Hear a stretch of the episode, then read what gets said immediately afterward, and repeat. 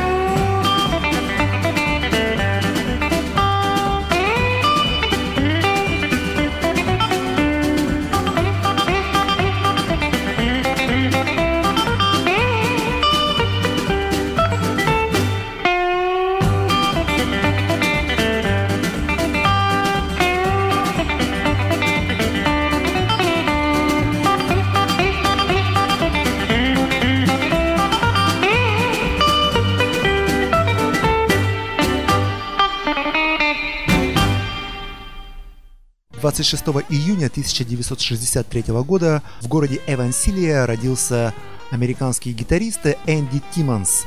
Его музыкальные вкусы весьма разнообразны.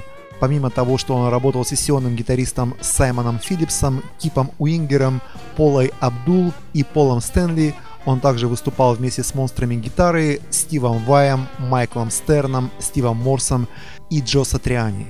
Помимо этого, им была записана целая гора радио и теледжинглов. Он был участником группы Danger Danger, через которую прошли многие известные гитаристы, а также выпустил несколько сольных альбомов. В юности Энди в течение двух лет осваивал уроки классической гитары и только после того, как окончил учебу, поехал в Даллас, где начал работать на студии. В конце 80-х годов Энди создает свою группу Энди Timmons Band, после чего его ангажируют в известную melodic рок-группу Danger Danger – с этой командой музыкантов Энди Тиммонс провел 4 года, а когда в ней начали случаться разные внутренние споры и разногласия, покинул команду и переехал вновь в Даллас, где начинает свою сольную музыкальную карьеру. Первый диск Тиммонса назывался Ear X-tacy и носил инструментальный характер. В 1997 году выходит вторая серия альбома, в котором Энди на шести треках из 10 дебютировал в качестве вокалиста – как и в первом альбоме, на втором также не было однообразия, и слушателю музыки предлагалось на одной пластинке услышать неоклассику Groove or Die, rock Wishing Well, инструментальную балладу A Night to Remember. Альбом Ear Ecstasy 2 получил хорошие отзывы в прессе, а Энди в том же году представил свой новый блюзовый альбом, который назывался Pound Kings. Очередной поворот в карьере музыканта произошел в 1998 году, когда он выпустил свой диск Orange Swirl.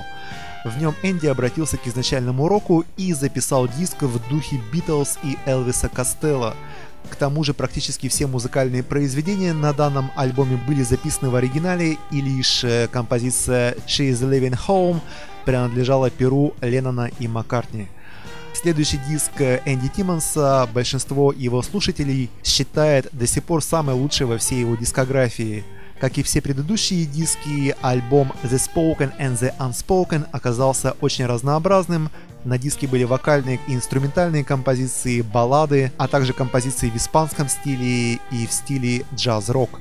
В 2000 году музыкант выпустил свой двойной сборник редких песен Andy Sology, в который вошли композиции, записанные с 1988 года по 1994. А в 2001 году Энди подписал выгодное соглашение с компанией Favorite Nations, компанией, которая принадлежит Стиву Ваю, и на мировую сцену он вышел с еще одной композицией That Was Then, This Is Now, которая была основана на музыке с двух альбомов Ear Ecstasy – Давайте послушаем одну из самых прекрасных рок-композиций Энди Тиммонса, которая называется For God and Country.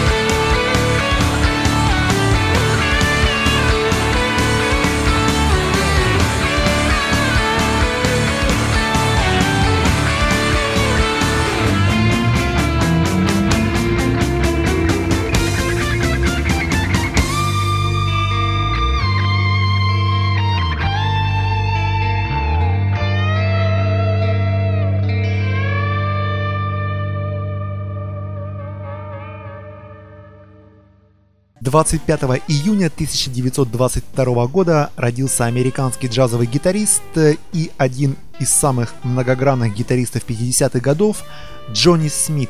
Джонни записывал свою музыку на известном лейбле Roost Records. В 60-е годы он покидает сцену, чтобы открыть музыкальный магазин и заняться педагогической деятельностью.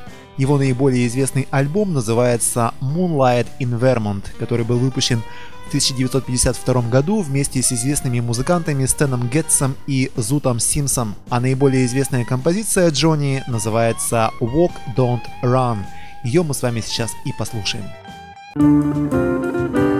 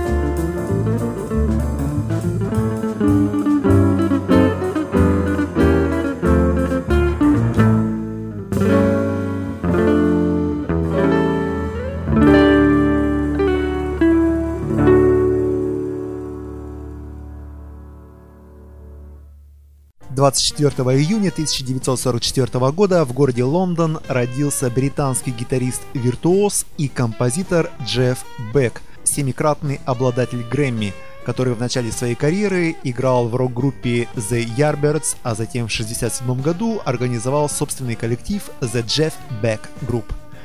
После этого он долгие годы выступал сольно, а также сотрудничал с другими исполнителями в качестве приглашенного музыканта. Творчество Бека оказало огромное влияние на такие стили рок-музыки, как блюз-рок, хард-рок, фьюжн и другие. Время от времени, резко меняя направление своей музыкальной деятельности, Бек каждый раз достигал вершин на новом музыкальном поприще. 1990 году по результатам опроса газеты The Observer Бек был признан самым выдающимся гитаристом мира, а в 2003 году журнал Rolling Stone включил Джеффа в сотню величайших гитаристов всех времен. Также в 2009 году Бек был включен в аналогичный список британским журналом Classic Rock. В возрасте 10 лет Бек пел в церковном хоре, а также учился играть на гитаре и пробовал свои силы в игре на фортепиано, барабанах и виолончели. Джефф начал играть на гитаре, услышав в начале 60-х чикагских блюзменов Мадди Уотерса и Бадди Гая, пластинки которых тогда собирал. В 1964 году Бек присоединился к ритм-блюзовой группе Tridents и привлек внимание юного Джимми Пейджа, по рекомендации которого в марте 1965 года попал в группу Yardbirds, успешно заменив Эрика Клэптона.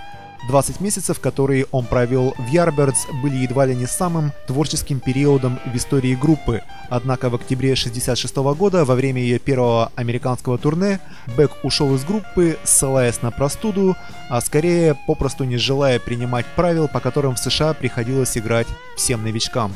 В январе 1967 года Бек организовал свою группу The Jeff Beck Group, в которую вошли также Род Стюарт, Ронни Вуд и Эйнсли Данбар. В 1968 вышел один из лучших альбомов в карьере Бека. В записи альбома помимо основных участников группы приняли участие такие звезды рок-музыки, как Кит Мун, Джон Пол Джонс и Ники Хопкинс. Считается, что саунд этого альбома стал своеобразным ориентиром для первого альбома Led Zeppelin, а композиции Уилли Диксона «You Shook Me», которая вошла в Truth и которую включил в альбом Led Zeppelin Джимми Пейдж, стала причиной многолетней обиды Джеффа Бека на Джимми Пейджа. Одноименный альбом 1972 года Jeff Beck Group не снискал такой популярности у современников, как Truth и Beckola. Однако, по мнению журнала Classic Rock, этот альбом, получившийся в стиле прифанкованного металла, является одним из лучших рок-альбомов 1972 года. Середина 70-х ознаменовалась для Бека сменой музыкального направления – Джефф записал подряд два инструментальных альбома Blow to Blow 75 года, который, кстати, получил премию Грэмми, и альбом Wired 76 которые стали вершинами джаз-рока 70-х. В 80-е годы Джефф выдал еще пару великолепных альбомов The and Back и Jeff Beck's Guitar Shop, с которого, собственно, и началось мое знакомство с Джеффом. На альбоме Honey Drippers Джефф впервые со времен Ярберт сыграл вместе с Джимми Пейджем, а в 1990 году принял участие в записи первого сольного альбома Джона Бон Джови Blaze of Glory, который является саундтреком к известному фильму The Young Guns. Давайте послушаем одну из самых трепетных и любимых мною композиций Джеффа Бека, как раз с альбома Jeff Beck's Guitar Shop, которая называется Two Rivers.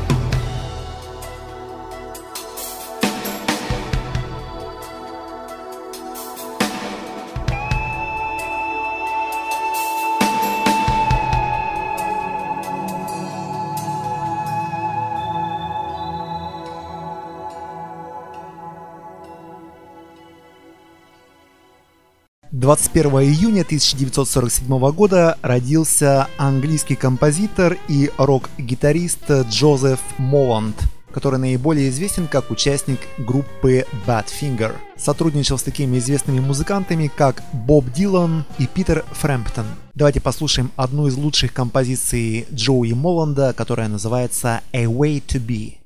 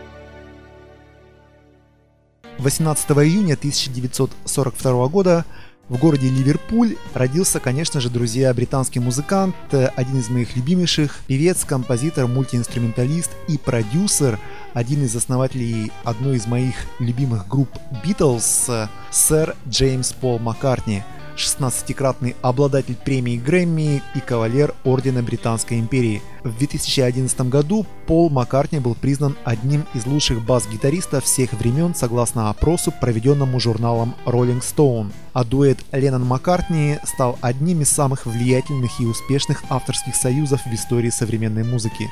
Пол Маккартни неоднократно включен в книгу рекордов Гиннесса, в частности, как самый успешный музыкант и композитор новейшей истории.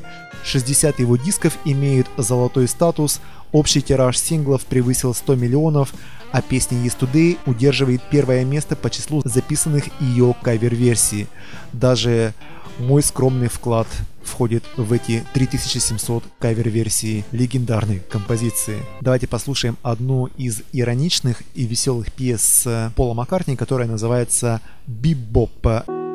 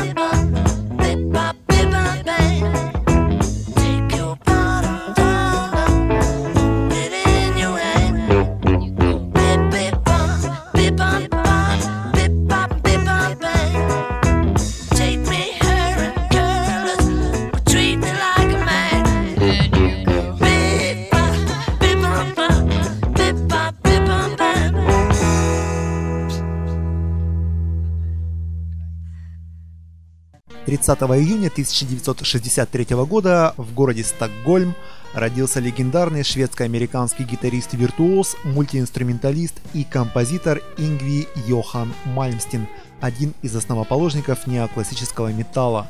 Ингви является одним из самых известных гитаристов в мире, который был включен в список 100 величайших гитаристов всех времен по версии журнала Classic Rock. Фамилия Мальмстин состоит из двух слов «Мальм» – руда и «Стен» – камень.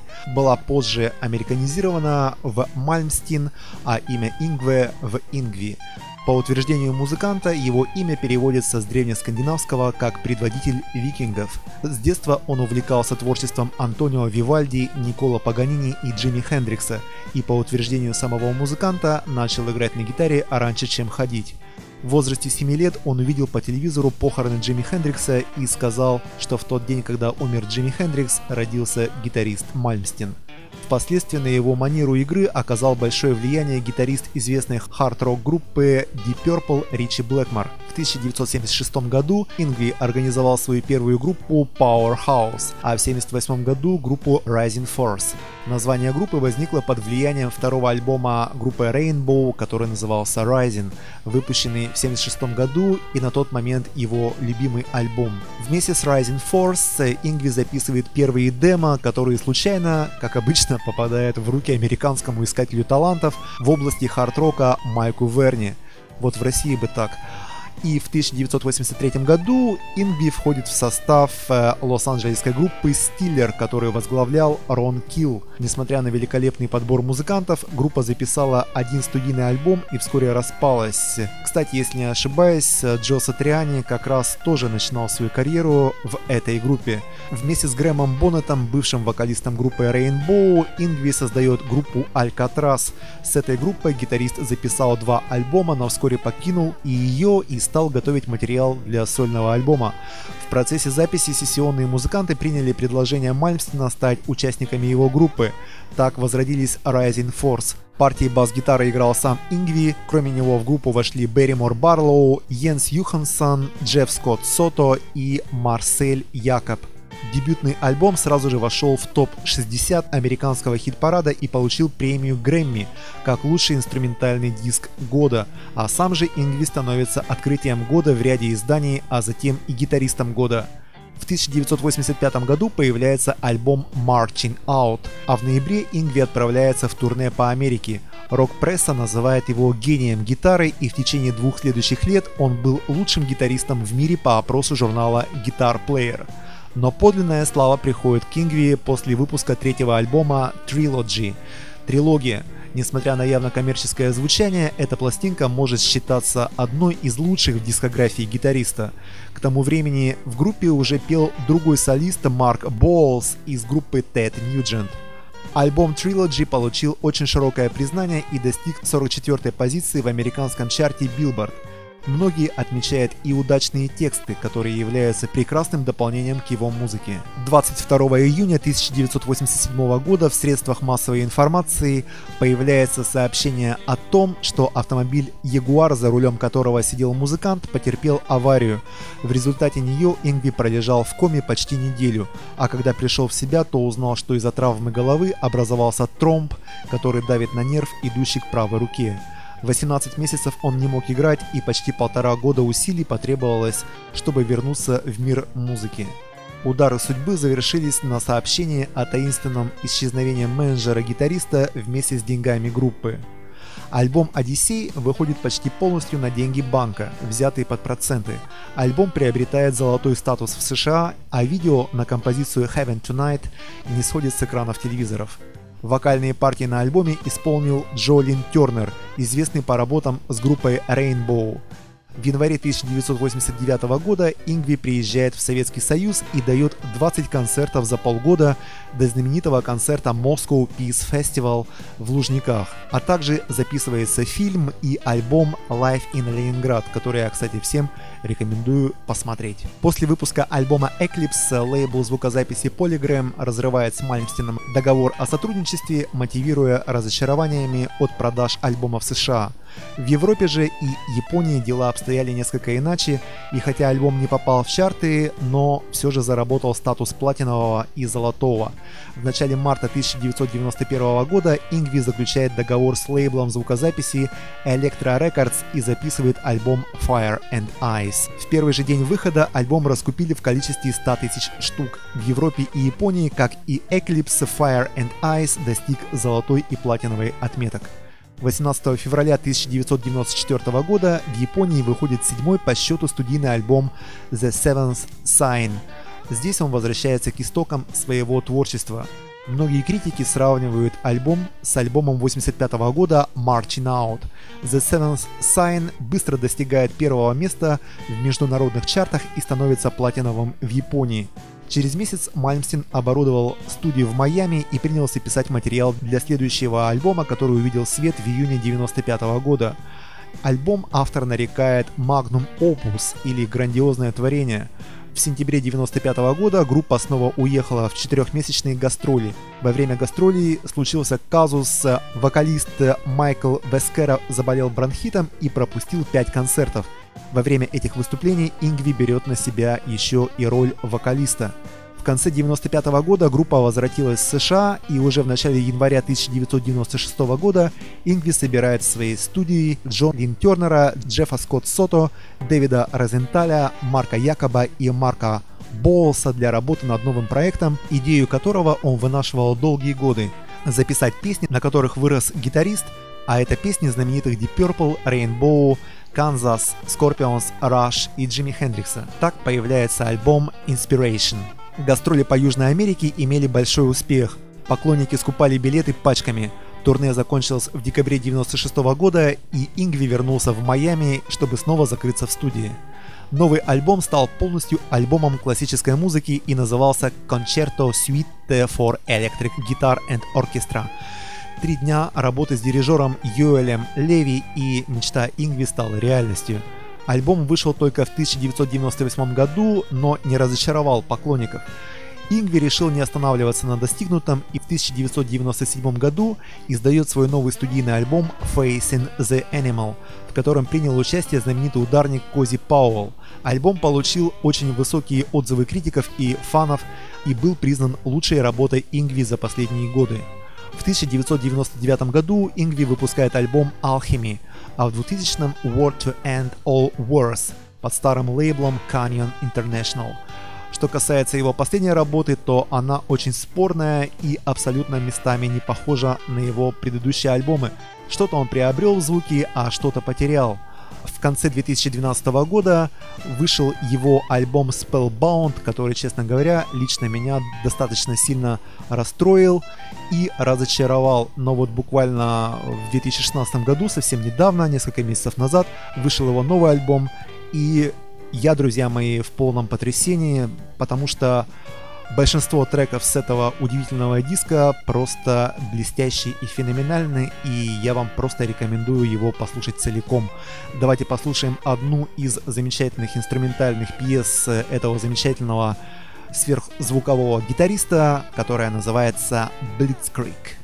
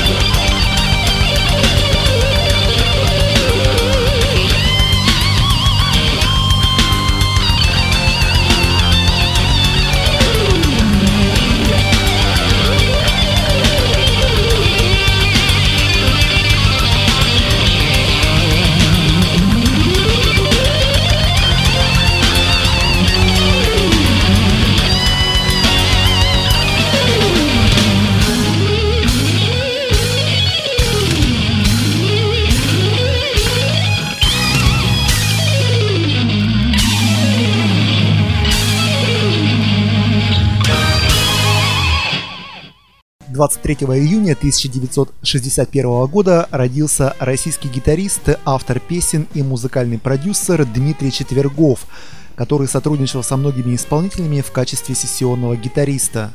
Играл в группах Quadro, Кураж, также работал в качестве гитариста и аранжировщика в группе Николая Носкова. Среди сольных гитарных работ, выпущенных Дмитрием, инструментальные диски «Свободный полет», «С цветка на цветок» и «Музыка разных лет». Давайте послушаем одну из приятных композиций Дмитрия, которая называется «Музыка тайна».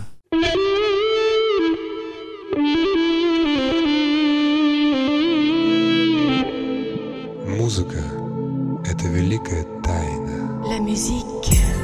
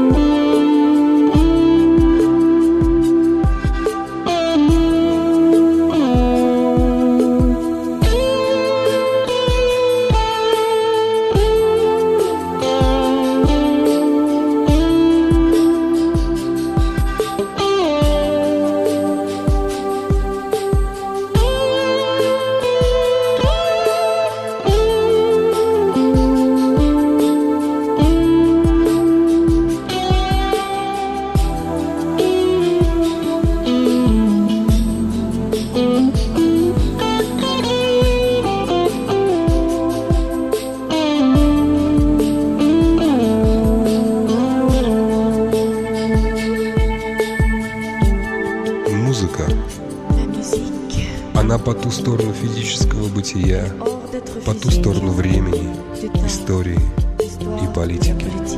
Она вне богатства и бедности, вне жизни и смерти. Музыка вечна. Она стоит так высоко, что разум не в силах приблизиться к ней. Она оказывает действие, подчиняющее себе все. Никто не в состоянии точно уяснить, что это.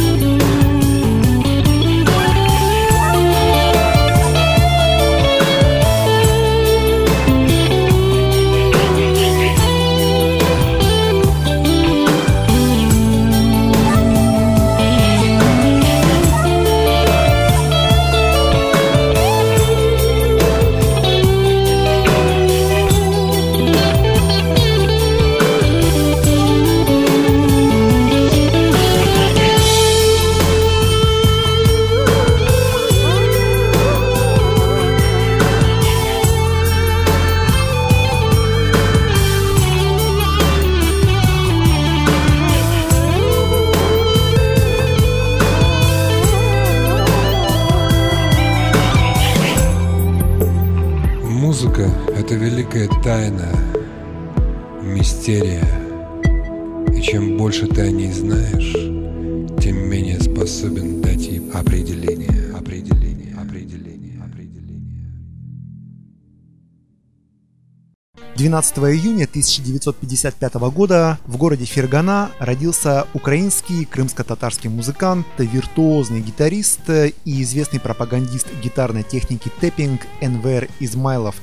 Кстати, нужно сказать, один из моих любимейших гитаристов России, которого я наравне с Иваном Смирновым считаю абсолютно самобытным музыкантом, который нашел свою яркую стилистическую линию и потрясает ярким индивидуализмом в игре. Энвер окончил музыкальное училище по классу фагота и начал играть на электрогитаре рок-музыку. В 80-е годы он участвовал в джаз-рок группе Сато, которая выступала на различных всесоюзных фестивалях. В начале 90-х Энвер переселяется в колоритную деревушку близ города Симферополь, где стал собирать музыкальный фольклор своих предков. В эти годы он пишет несколько сольных программ, в которых воплотил свое представление об этно-джазовом синтезе. Параллельно Энвер руководит трио, организованным им в 1995 году. Принимал участие в различных джазовых фестивалях в Латвии, России, Финляндии, Германии, Норвегии, Франции, Италии, Австрии, Швейцарии, Швеции. Давайте послушаем одну из прекраснейших композиций Энвера Измайлова, которого я имел честь наблюдать в одном из клубов города Санкт-Петербург и даже поболтать с ним и выпить по 50 грамм энного вкусного напитка. Композиция называется Midnight Steps Энвер Измайлов.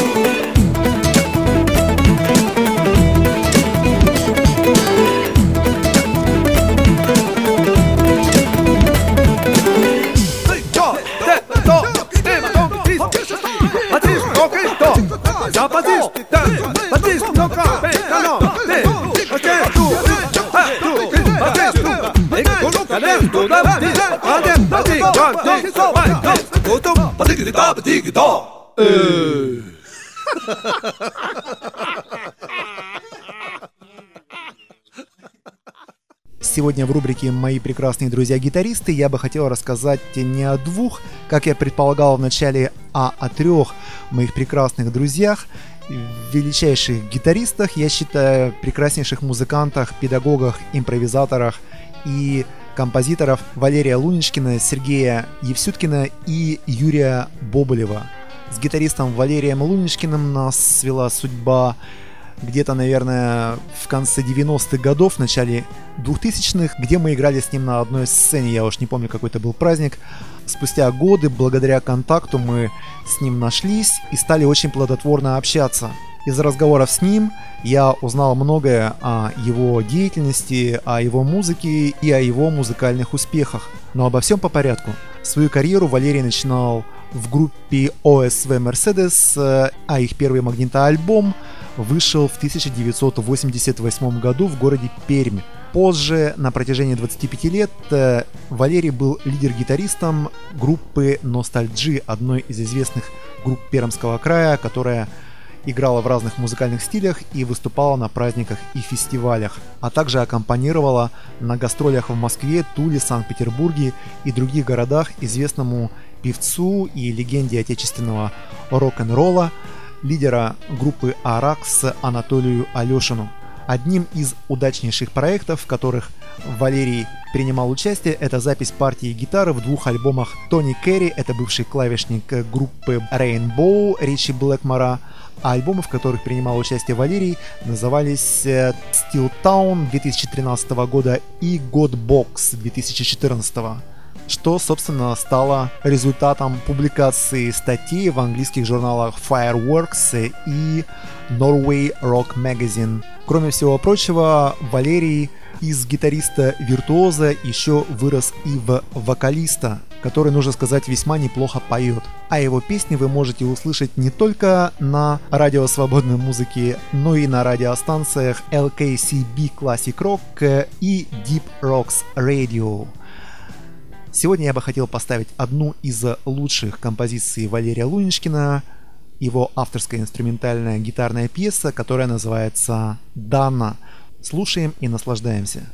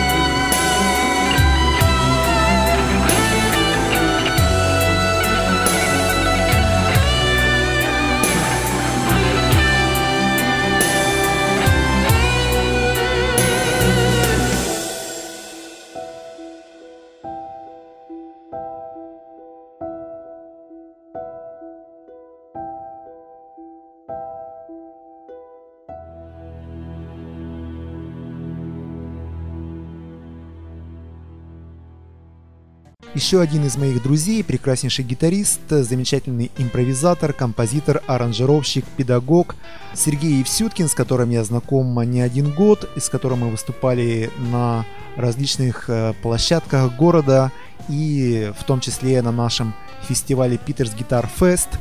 Родом из города Астрахань, а приехал в Петербург так же, как и я в 2005 году. Надо, кстати, Сергею узнать, в каком месяце мы с тобой оба прибыли в столицу будет лишний повод выпить бренди. Окончил Сергей музыкальную школу по классу баяна. По окончанию сего заведения увлекся гитарой и занятием инструментом отдавал все свое свободное время, занимаясь у лучших преподавателей и беря мастер-классы у известных музыкантов города. Среди музыкантов, кумиров детства Сергея были любимые и мною Джо Сатриани, Стив Вай, Гарри Мур, Биби Кинг, чья музыка покорила сердца многих. По окончанию музыкального училища Сергей устраивается на работу в Государственную филармонию на должность артиста-инструменталиста группы Bread House. В то же время он начинает работать в качестве аранжировщика и сотрудничает с различными артистами и группами города. В 2000 году его группа, которая называется Лимита, занимает первое место в номинации «Блюз-рок» в проходившем тогда интерактивном гитарном конкурсе «Гитарист 2000». Также его команда стала победителем первого интерактивного конкурса «Интерзвезда 2007» в номинации «Рок, блюз и альтернатива». Группа была также призером фестиваля «Зерна» и «Окна открой», Сергей пишет необычайно красивую музыку и снимает просто восхитительные клипы, которые вы имеете возможность посмотреть на YouTube или на его сайте, который так и называется sergeyevsutkин.ru. Сегодня я бы хотел поставить одну из новых композиций Сергея, которая мне тоже безумно понравилась, равно как и клип, который он снял на свое произведение. Композиция называется My Inspiration Song. Thank you.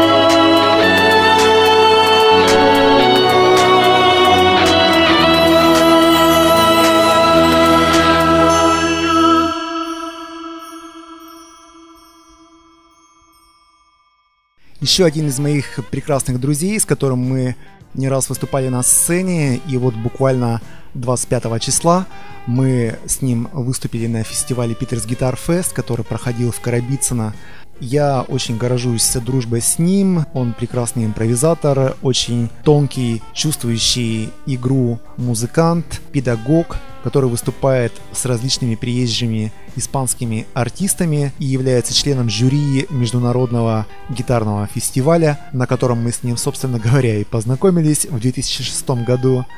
Юрий пишет и играет музыку в стиле испанского фламенко. И я считаю, что, пожалуй, в нашем городе Санкт-Петербург равных ему, наверное, нет. Буквально недавно, а именно 22 июня у Юрия был день рождения, и сегодня мне бы хотелось поздравить его с минувшим праздником и поставить одну из его прекраснейших пьес в нашей передаче. Композиция называется «Булериас». А мы с вами, друзья, встречаемся через две недели, 17 июля, на радио «Волнах свободной музыки» Вики Спик. С вами был ведущий передачи «Гитар Токс» Алексей Ладыгин.